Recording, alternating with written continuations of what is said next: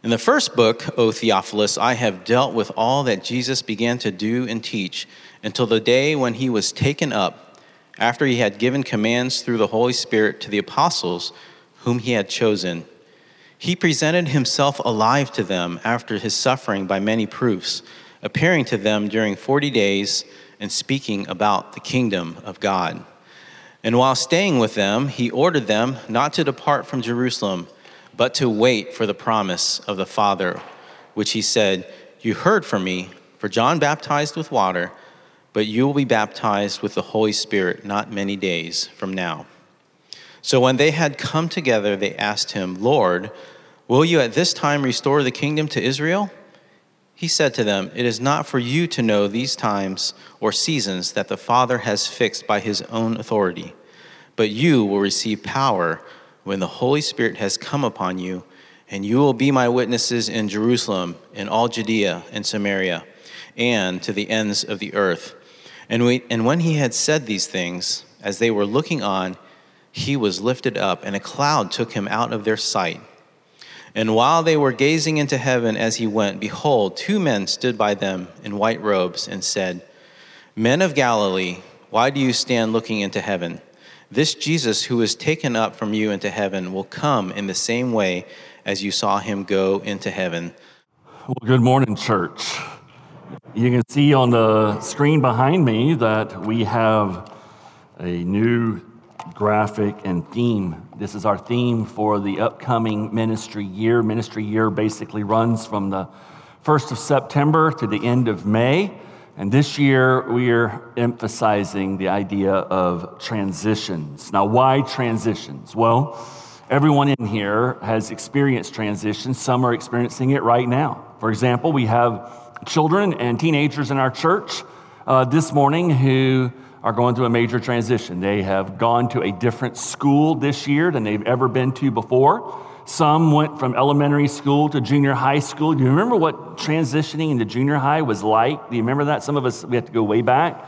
But you remember, you know, how you had to change classes and you had everybody, you had to walk around halls with people that were now much bigger than you and somebody would always come behind you and give you a wedgie or something, you know. I mean, junior high was tough, that transition, right?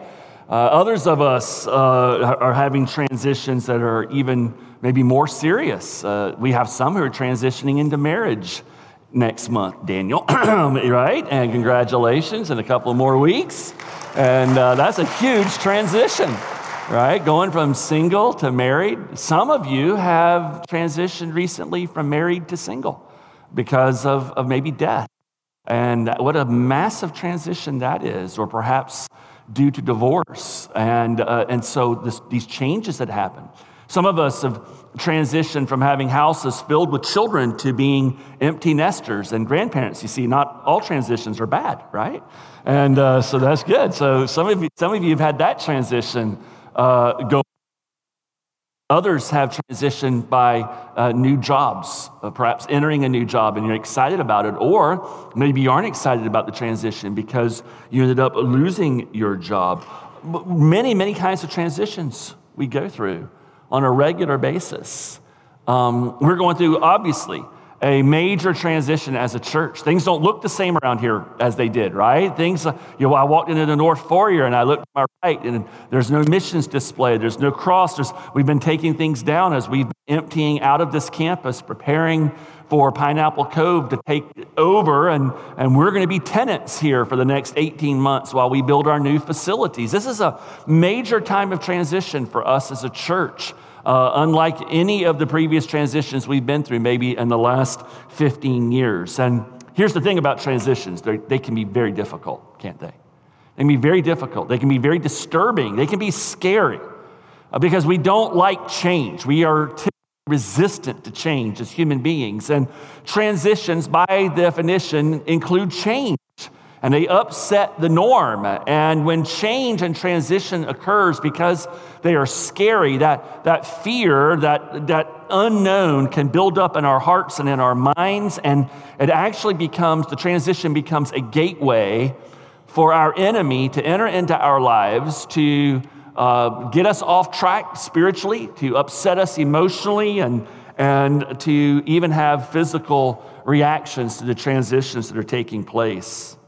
The enemy capitalizes on this and the change itself and the fear that is happening. Oftentimes, that fear is associated with the idolatries that are in our hearts, right? Transitions and changes um, many times will end up affecting those areas of our lives where we are very, very comfortable where we are very secure, where maybe we derive our identity from that job or from this thing that we are a part of. It, it really helps define our purpose and meaning in life. And it's actually, maybe we don't realize it, but it's essentially an idol in our hearts. And the transition ends up attacking the idols of our hearts. And, church, whenever our idolatries are attacked in any way, it is typical for a person to respond very negatively, even aggressively, and unspiritually to that kind of assault on the idolaters. We don't like the idols of our hearts challenged.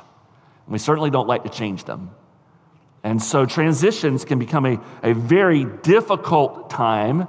It's a time when we are called to sacrifice. And ultimately, if you really think about it, because you're going from the known to the unknown, transitions are times where God is calling us to faith, where He's calling us to trust Him. And so, this, for many reasons, is why transitions can be extremely difficult. They can be scary. We can be afraid of them. But the book of Acts is here to tell us we should not be afraid of transitions. The book of Acts is a book that records a major transition in God's redemptive plan of history, where we transition from the old covenant to the new covenant. And in the book of Acts, we see how the people of God respond to this major time of transition as the church is getting established. Now, we're going to be in the book of Acts, as I mentioned, probably until next summer. We'll have breaks here and there, like, you know, we have missions conference coming up in a couple of weeks, and we have that thing in December, Christmas, you know, different. We have Easter and all, we have different stuff. Randy Pope will probably be here in January. He'll speak on whatever Randy wants to speak on. That's, that's his right, right? And uh, so we'll have a few breaks here and there, but by and large, we're going to be in the book of Acts. So let's, let's start this ministry year and this theme by kind of taking a few moments to give you some background on the book of Acts knowing the background and knowing, you know, what's going on here will help us as we go through the book. And sometimes we'll end up referring back to some of these, you know, some of these ideas. Uh, Warren Wiersbe has said we should be thankful for the book of Acts. Can you imagine how confusing it would be if we, you know, you read the book of John, the Gospel of John. How many of you, the Gospel of John is your favorite gospel? Raise your hand. Yeah, lots of you. Yeah, I mean, it's such an uplifting gospel message, right? Imagine if you turn from the last page of that uplifting gospel of John, and the next page is the weighty doctrine of Romans chapter 1 and 2 with Paul. You're going to be going, what? Hey, what? Wait, wait, wait, what happened here? What? Something's going, you know, I'm missing, this doesn't, this doesn't work, right? The book of Acts is really needed. It, it bridges us from the wonderful, uplifting message of John until to where we now get into these meaty portions of teaching that are in the epistles that Paul has written. We need it. It was written somewhere between 63 and probably 67 AD. Now, why do we say that time frame? There's, there's internal reasons within the book of Acts to believe this when you put it into the context of history of that day in 70 AD, right, the, the temple and the city of Jerusalem is destroyed by the Roman empires. This is the cataclysmic event in the life of Israel. And there's no mention of it in the book of Acts. In fact, there's also no mention of the death, the martyrdom of two of the main apostles, Peter and Paul, which happened around 67 AD during the persecutions of Nero. In fact, the book of Acts ends with Paul in house under house arrest in Rome, waiting for his hearing before Caesar, which, according to church history, uh, he won that appeal. He's released for a little season of time, and then the persecutions of Nero break out. He's wrapped up in that, and that's when he loses his life. And so this happens sometime when Paul is in Rome before he's executed. That's a pretty tight window. 63 to 67 AD is when this is taking place. The author is Luke, Dr. Luke. Hey, here's a trivia question for you. You can pull this one out at your next party, okay? Dr. Luke is responsible for, he's the third most prolific author of the Bible. In other words, he has written the third most words in the entire Bible, Genesis to Revelation. There's two guys above him. Who do you think those two guys are? Think about that for a second. Turn to your neighbor. Tell me who. Tell them who you think number one and number two are. Okay, go ahead. All right. Somebody tell me who was number one. Moses. Somebody, a bunch of y'all said Moses. How many y'all said Moses was number one? All right, you're the smart kids in the class, right? Yeah, Moses. Clearly, number one was Moses. Who was number two? Wow, Paul, John, Jeremiah. Okay, good, really good. Um, Ezra. How about that? Ezra is, is number two. Nobody got that one. All right, Luke is number three, right? Uh, Jeremiah is number four, and Paul would be number five. So, so it's interesting, isn't it? When we think of the New Testament, who do we think is the most prolific writer of the New Testament? Paul, right, because so many of the books are written by him. But when you look at the word count, Luke is much more than the Apostle Paul. He's written about 27% of the entire New Testament is written by Luke. So who is this guy? Well, you know, uh, modern, te- uh, modern uh, scholarship and even trees, there's been a common idea that Luke is a Gentile, that he is the only Gentile writer of the Bible. And it's possible that he could be a Gentile. Um, he, uh, he lived apparently in, in Antioch. Uh, either Antioch of Syria or Pisidia, one of the two. And he came from there. He was a doctor. Uh, his parents uh, either were Jewish who had maybe been dispersed, like many Jews had been during that day around the Mediterranean world, or they were Gentiles who had been converted to Judaism. Um, and, and, the reason why you, we believe that is because Luke has such in depth knowledge of the Old Testament, unlike most Gentiles. And so he clearly had been you know, studying and raised, in all likelihood, in the truth of the Old Testament. Um, personally, I believe that Luke was a Jew, okay? And the only reason why people say he's a Gentile is Colossians chapter 4, and the reasoning there in Colossians chapter 4 is thin at best. Um, and so I, I, personally believe he was a Jew. His parents were dispersed. He lived in Antioch. He's raised in the synagogue, right? He comes into contact with the Apostle Paul during his second missionary journey. When Paul is in Troas, getting ready to go over to Macedonia and heed the Macedonian call. At that point, he is, he's introduced to Luke. Why was he introduced to Luke? Because a few days before, Paul had been stoned and everybody thought he was dead. He needed a what? Doctor. And Luke is a doctor in Troas at that time. And from that point on, Luke essentially becomes Paul's personal doctor assistant, and he travels with him in the second and third missionary journey. He, he's not with him all of the time. There's some times where there's a gap, about five year gap in there, when Paul was in Corinth and Paul was at Ephesus. But by and large, Luke is very involved in Paul's ministry. In fact, at, he is with Paul at the end of his life.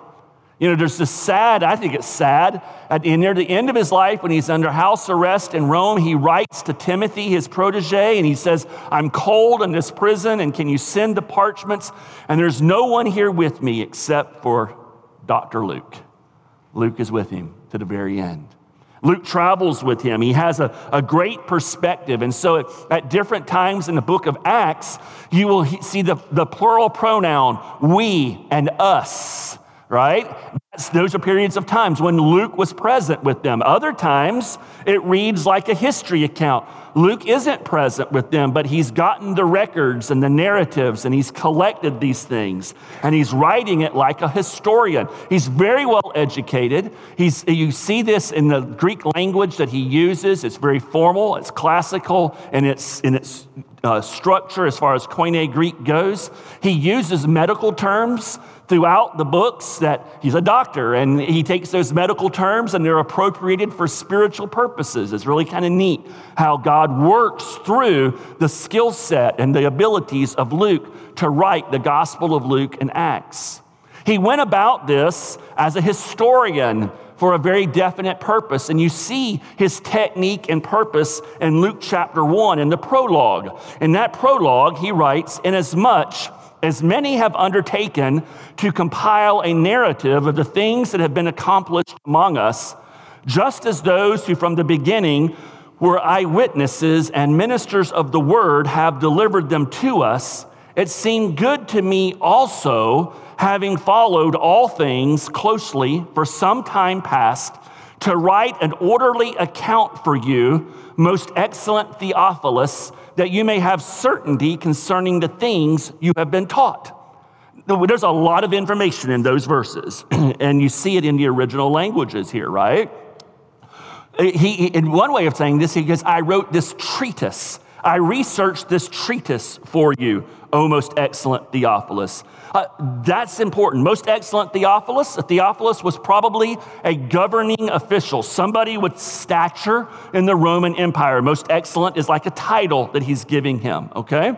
And Theophilus was apparently a relatively new Christian who had been catechized and baptized into the church. That last word, taught, is the Greek word from which we get our word catechism or catechizing someone, okay? So he had come to Christ, he had been taught the basics of the Christian faith, and for some reason, maybe he commissioned Luke, and that was a common thing to be done. And so this is a research project, and Luke jumps into it. Or it's just that they have this relationship, and he's wanting to help disciple Theophilus.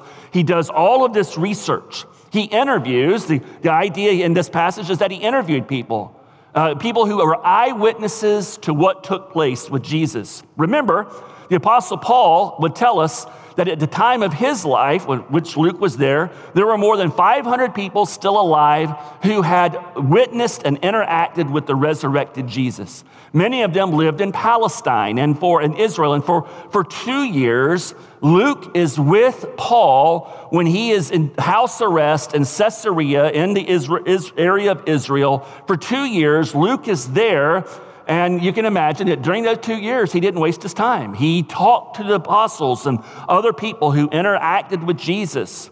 Ephesus would become the place where the apostle John and Mary, the mother of Jesus, would end up settling in. And again, Luke was there. So he talks to these different people and he composes the book of Luke and the book of Acts. Acts.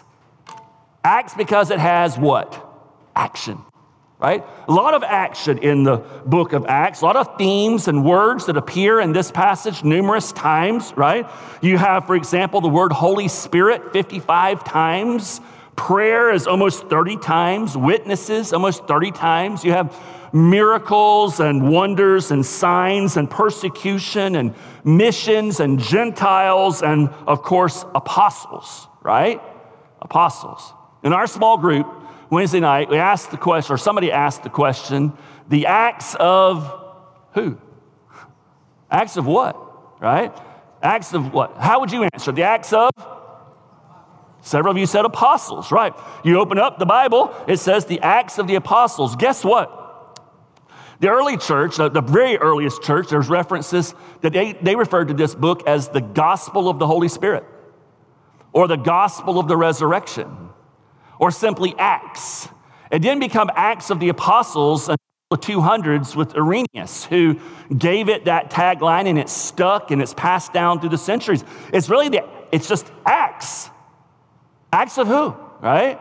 I, I mean, you could make the case that it's the acts of God the Father. He's, he's predominant in the book of Acts. Or, of course, you, you in early church, the acts of the Holy Spirit, because the Holy Spirit is everywhere in the, the book of Acts. I mean, if you think about the apostles, if you really wanted to give a, a, a more accurate title, if you look at the apostles in the book of Acts, the title would be Some Actions by a Few Apostles. That would be the title because most of the apostles aren't referred to. It's really only Peter of the original 12 and then Paul, right? Uh, and so, no, much of the book of Acts is not that. I would, I would actually contend, and I guess I prefer, this is personal preference, I, and you'll see why here in just a moment, I, I prefer the Acts of Jesus. The Acts of Jesus. Now, you can say the Acts of Jesus through the Holy Spirit, the Acts of Jesus through the church, the Acts of Jesus through the apostles. I kind of prefer the Acts of Jesus, okay? Let's look at these opening verses, which provide the very first transition in this book, The Ascension of Jesus Christ. Now, Luke writes two volumes to Theophilus, and Jesus' ascension is at, if you put those two volumes together, Jesus' ascension is at the center of those two volumes, right? If you eh, here at the beginning of Acts, he starts the book of Acts with the ascension of Jesus. If you go to the book of Luke, he completes and finishes the book of Luke with the ascension of Jesus. Jesus led them out as far as Bethany, and lifting up his hands, he blessed them. And while he blessed them, he parted from them and was carried up into heaven. And they worshiped him and returned to Jerusalem with great joy and were continually in the temple blessing God. The Gospel of Luke is the story and actions of what Jesus did prior to the ascension. The book of Acts essentially is the story and actions of what Jesus has done and is doing since the ascension. You put these two together, the ascension acts as the pivot point of the two volumes. Now, these opening verses, before we get to the ascension, they highlight that 40 day period between Jesus' resurrection and the ascension. And we glean some important things there. He says in the first book, O Theophilus, I have dealt with all that Jesus began to do and teach until the day when he was taken up after he had given commands to the Holy Spirit to the apostles whom he had chosen, he presented himself alive to them after his suffering by many proofs, appearing to them during 40 days and speaking about the kingdom of God. For 40 days, the disciples of Jesus and the apostles enjoy intermittent events and interaction with Jesus. He would come and go in their lives, and different things would take place. Uh, three words kind of help us understand what was going on here convincing, teaching, instructing. Right? Convincing, teaching, and instructing. The convincing part through objective interactions with Jesus, right? He was proving to them that he wasn't a ghost, that it was not a mirage, that he had literally physically risen from the dead. Remember, we're talking more than 500 people who would end up interacting with Jesus. They would see him, they would touch him. This was important. They would touch him, they would eat meals with him. They testified that he ate broiled fish. In other words, this is a physical body, a person who's been come to life, who's eating meals. In fact, there's stories in the, in the Gospels where Jesus, after his resurrection, he makes a fire and he cooks the fish and the meal. So he's eating, he's cooking meals. He's the first person to blacken fish. I'm certain of this, right? Okay, he's real and he's physical and he's tangible, right? And this is important because these are the people who will go throughout the world and they will end up giving up their lives swearing to this fundamental, most important truth of Christianity. Our Lord died, He was buried, but He rose again. He's resurrected. He is a living Lord, not a dead symbol. And so convincing them was important, teaching them. We see here in this opening passage, just as Jesus began his ministry teaching and proclaiming the kingdom of God, he does it at the very end of his ministry during this 40 days. He's helping them connect the dots, as we saw with the disciples on the road to Emmaus. And he goes from the law to the prophets and the Psalms, and he shows how everything in the Old Covenant, in the Old Testament, finds its completion and fulfillment in him. And he's helping them to recalibrate their thinking about the kingdom of God. And then there's instructing, right? For example, he goes to, turns to Peter and he says, Peter, don't worry about them. Feed my sheep. Feed my sheep, Peter. Peter, feed my sheep. Right? He tells them in this passage, Go back to Jerusalem. Wait there until the Holy Spirit comes. And then you're going to be my witnesses to Jerusalem, Judea, Samaria, the uttermost parts of the earth. So he spends time instructing them. Now, put yourself in the apostles' shoes for a minute. Let's say you had gone through that 40 day period of time with Jesus. I mean, you've seen Jesus rise from the dead. You have seen Jesus literally walk through walls. I mean, that's pretty cool, right? He's got a body, but it's different than the body he had before the resurrection. It's a glor- more of a glorified body, right? And, and he's teaching and he's demonstrating that he is risen from the dead. They are more convinced than ever. He is the promised Messiah that God has given us. He is the one who's going to deliver us from of bondage. He is the one who can restore the nation of Israel to its former glory. And now you spend 40 days with this person who you thought had died. Now he's resurrected. He is clearly the one promised by God. What are you expecting him to do? You're expecting him to kick some Roman keister. That's what you're expecting, right? And so you come to verse six, and, and I totally get this. I'd be there too. I'd be with the Roman, I'd be with the apostles. They ask him, Lord, will you at this time restore the kingdom to Israel? In other words, will you restore the land and give us back that heritage and fulfill all those promises that were made to David in the covenant with, that God made with David? I understand why they're thinking like this.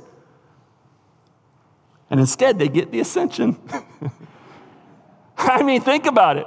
They ask the question, Lord, is it time now to, you know, let's, let's go do it?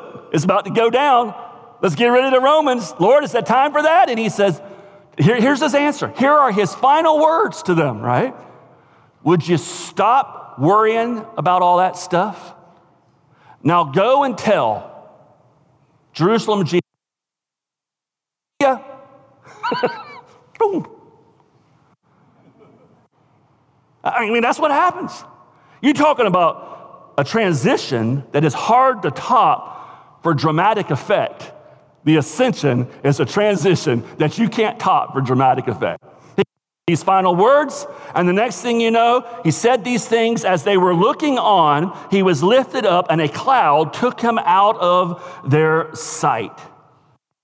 Now, Jesus gives these last words. We're going we're going to look more closely at these last words next week as we get closer to our missions conference. But he gives us these last words. Then suddenly, a cloud takes him out of their sight. What's with the cloud?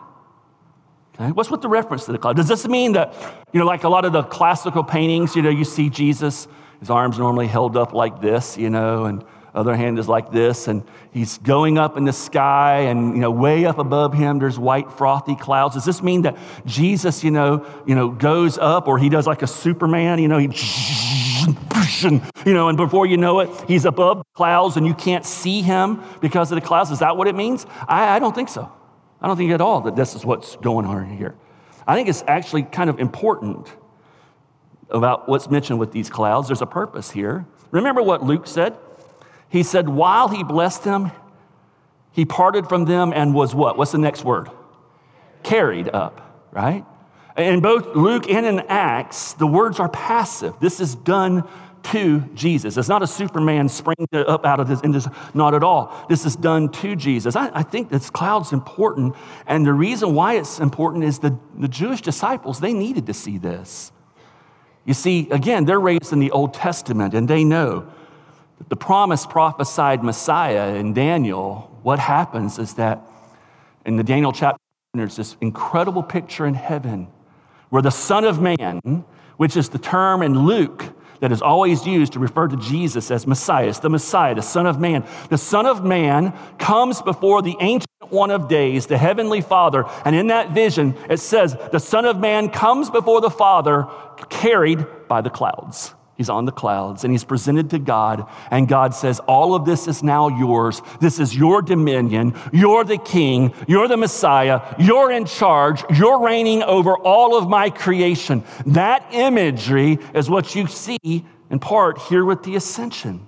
This cloud comes, carries Jesus. So I, I mean, I think this cloud is that cloud that we see in the Old Testament repeatedly. It's the Shekinah glory of God, right? That comes down upon, upon Mount Sinai when Moses is there receiving the Ten Commandments from God. It's that cloud that would lead them through the wilderness by day and as a pillar by night. It's the cloud that rested over the tabernacle. And then when the Temple of Solomon was built, that cloud moves and it inhabits the Holy of Holies, showing the people that the presence of God is now with them in this temple. It's that cloud that Ezekiel would see departing through the eastern gate in his vision, indicating that God had had his fill with the rebellion and sin of Israel, and now was coming the time of judgment because of their rejection of their God. It's that cloud that came down in Matthew when Jesus and Peter and James and John are on the Mount of Transfiguration and it envelops them. And the voice of God says, This is my beloved Son in whom I am well pleased. I think that's this cloud that comes and it takes Jesus away. And if you're the apostles and all of a sudden he says, Okay, guys, this is what you're to do, see you, and the cloud, shoot, what would your response be? What do you think your reaction would be?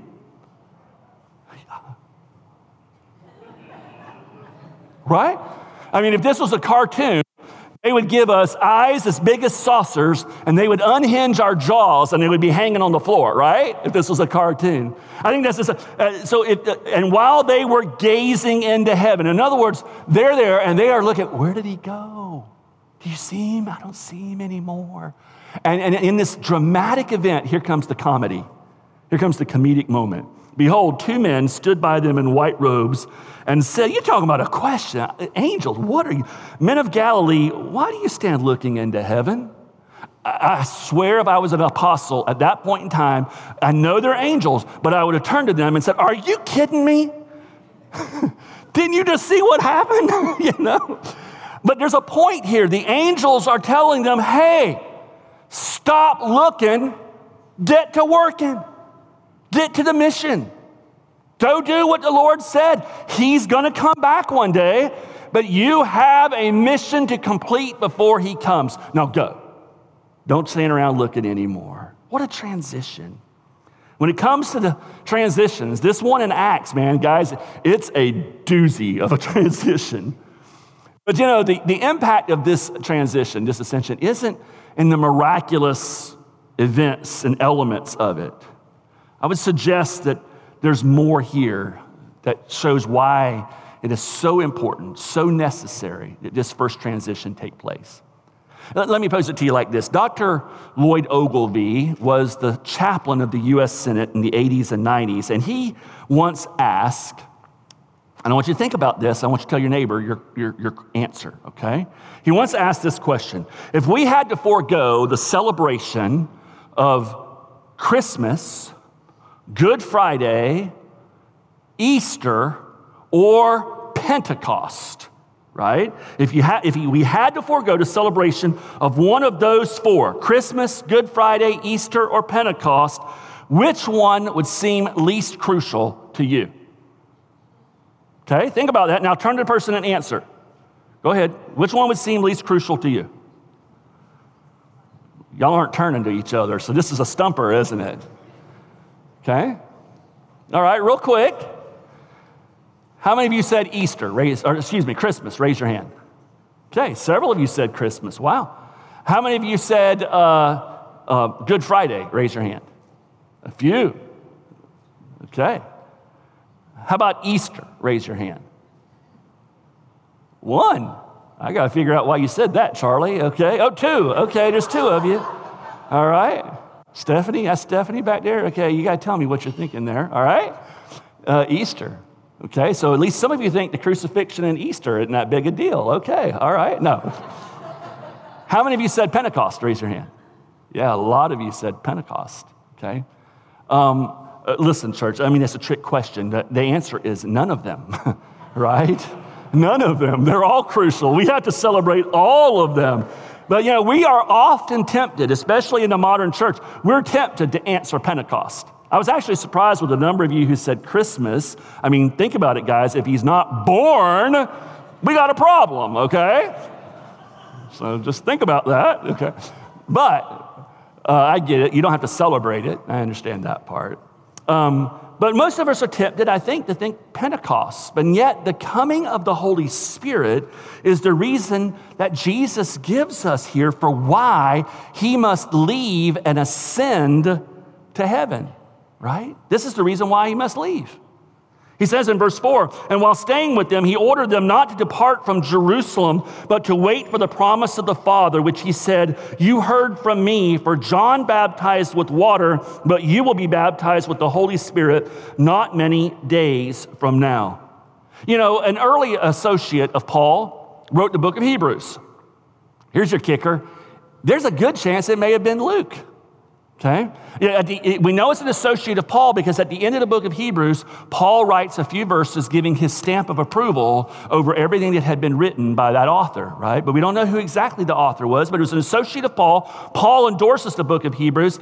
And in the book of Hebrews, we get one of the best reasons why the ascension is necessary, why this transition is necessary. In Hebrews chapter 4, verses 14 to 16, we are told that the ascension was necessary. This transition is necessary so that Jesus could return to heaven and take on this role as our high, heavenly high priest who now intercedes before us with the Heavenly Father.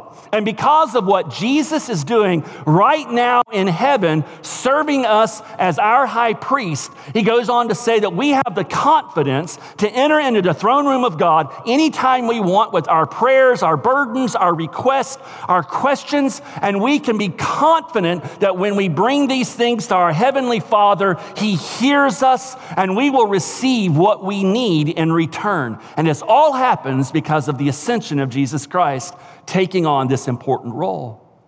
In the book of First John, the Apostle Paul, excuse me, Apostle John, he says the ascension is important. Why? Because now that Jesus has ascended into heaven's throne room before the judgment seat of God, we have present there an advocate with the Father. And every one of us who are sinners, and which we all are, we can be confident that when Satan comes to accuse us before the Father, we have Jesus, the one who shed his blood and atoned for our sins.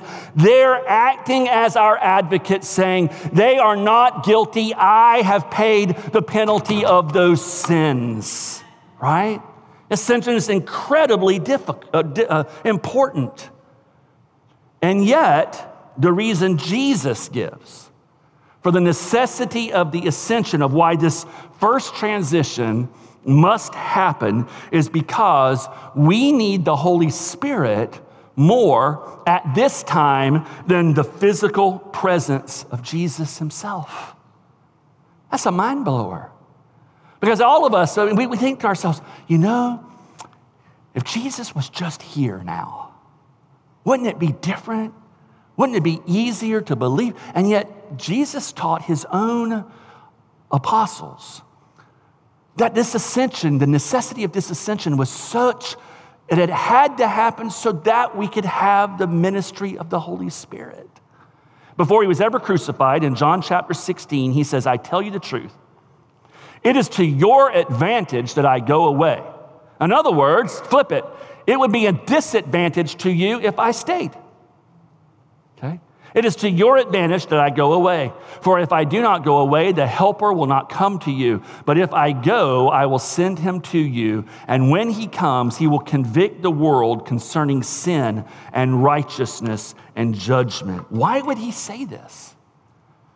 Because our norm would be no, I want Jesus here physically. The, the reason why he would say this is really kind of obvious. As God in the flesh, walking to earth. Yes, he had a glorified body. We mentioned that. You know, you go through walls, stuff like that after the resurrection. That's kind of cool. But he's still constrained by the laws of creation. Jesus was still the perfect human being, which meant that he can't be in two places at the same time, right?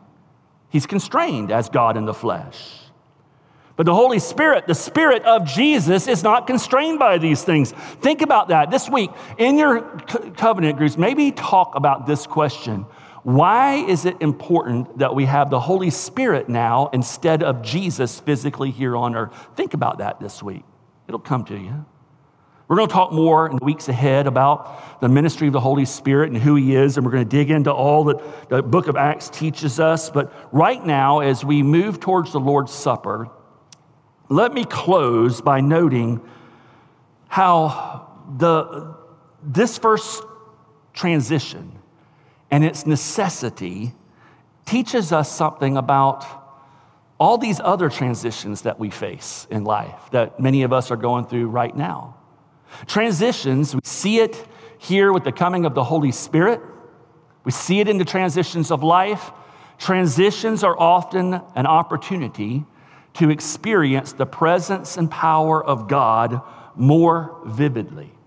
Because the Holy Spirit has come, with this first transition, because this sets the stage for Pentecost and the Holy Spirit now comes, you and I, as believers, hear this, we experience the presence and the power of God on a daily basis in ways that our old covenant brothers and sisters never experienced. This is because of Pentecost and the coming of the Holy Spirit, an event that could only happen after a transition the ascension. This is true in Acts chapter 1. This is true in the greatest transition that I've walked with people through the years. You know, our, our final transition on this earth is when we leave this earth and we die. Death is the ultimate transition until our resurrection, right? And as I minister and talk and interact with brothers and sisters through the decades who have been at death's door. Do you know the number, I've lost count, the number of times that they have turned to me and said at some point words along these lines, you know, I have never felt the presence of God more than I have in these last several days. I have never felt the peace of God more than I have in these works. Do you know, I feel like I've been a more effective witness to my family in the last few weeks than I have in the last several decades. What's going on with this? Transitions. Those are those times when we can often experience the presence and the power of God more vividly. This is why we shouldn't be afraid of transitions. Whether it's a transition from elementary to junior high or junior high to senior high or from one school to another school or from singleness to marriage or from marriage to singleness or from one job to another job or from one location as a church for almost 40 years to another location, we need not fear these things. They're opportunities for us to experience His power. We all go through transitions. And these verses, they encourage us not to fear them, but to embrace them, not to run from them, but to see how is God going to work in them. This meal, the Lord's Supper, is a transition. It was at one point, wasn't it? On that Passover day, Jesus turns to the apostles, and a time of transition is now there. And he takes the normal Passover meal and he changes it as the old covenant is going away and he's establishing the new covenant, it's a time of change, a time of transition. This meal came about during a time of transition. In fact, this meal actually reminds us of the most important transition that can occur in any of our lives. It reminds us of our need to turn away from that person who lives for self, who lives according to their own law and their own rules and follows after sin, and instead has turned away and rejected that way of life and embraced Jesus Christ as Lord and Savior. That transitions from death to life eternal. The most important transition any of us can experience and enjoy. This meal reminds us of what's taking place in our lives if we're a Christian. And if you aren't a Christian, this meal is a message and a sermon to you in physical form. It is an illustration, an object lesson saying you need that ultimate transition because now you walk the way of death. But only through the broken body and shed blood of Jesus Christ can you have life. Turn from death, embrace Christ, embrace life. That is a transition that will bring joy and peace into your life that we can't begin to describe. So, this morning, church, as we come together, we enjoy this meal.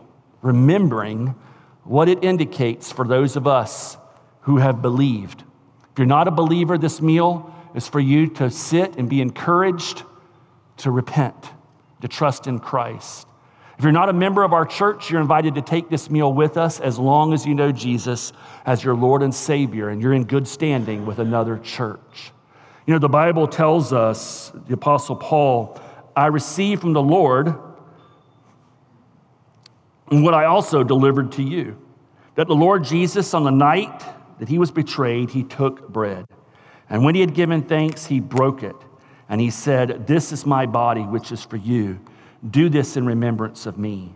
In the same way, he took the cup after supper, saying, This cup is the new covenant in my blood. Do this as often as you drink it in remembrance of me. For as often as you eat this bread and drink the cup, you proclaim the Lord's death until he comes. Whoever therefore eats the bread or drinks the cup of the Lord in an unworthy manner will be guilty of concerning the body and blood of the Lord. Let a person examine himself then, and so eat of the bread and drink of the cup. Let's pause at this moment before we enjoy this meal together. Let me encourage you to bow your heads, to examine yourself, to pray a simple prayer. Holy Spirit, would you bring to my mind any sin that's in my life that I have not confessed, that I'm coddling and holding on to? Let's spend time in prayer together for a few moments.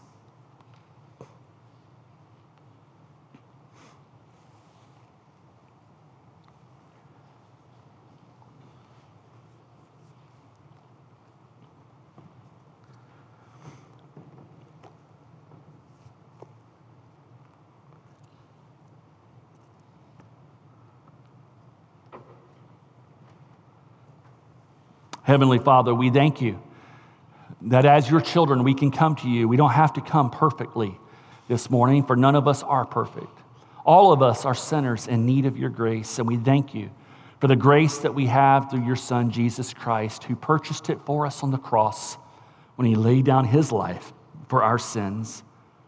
Lord Jesus, as we come before you this morning, wanting to be strengthened by you in this meal, through your spirit in our lives, we ask that you would purify us and cleanse us.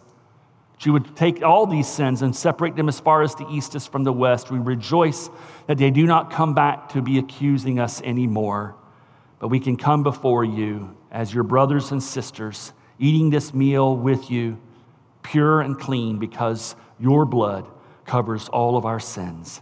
In your name we pray these things, Jesus. Amen. You have the elements with you. Let me encourage you at this time take off the, the wafer side first. Okay, go ahead and take that off and then flip it, and then take off the drink side secondly.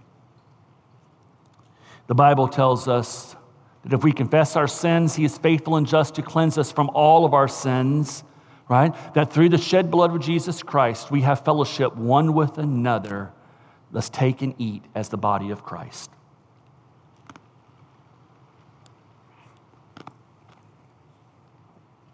The scriptures tell us that on that meal, after they'd eaten it together, the apostles with their Lord Jesus sang a song together in harmony and unity. So let's stand and close out our service this morning with song.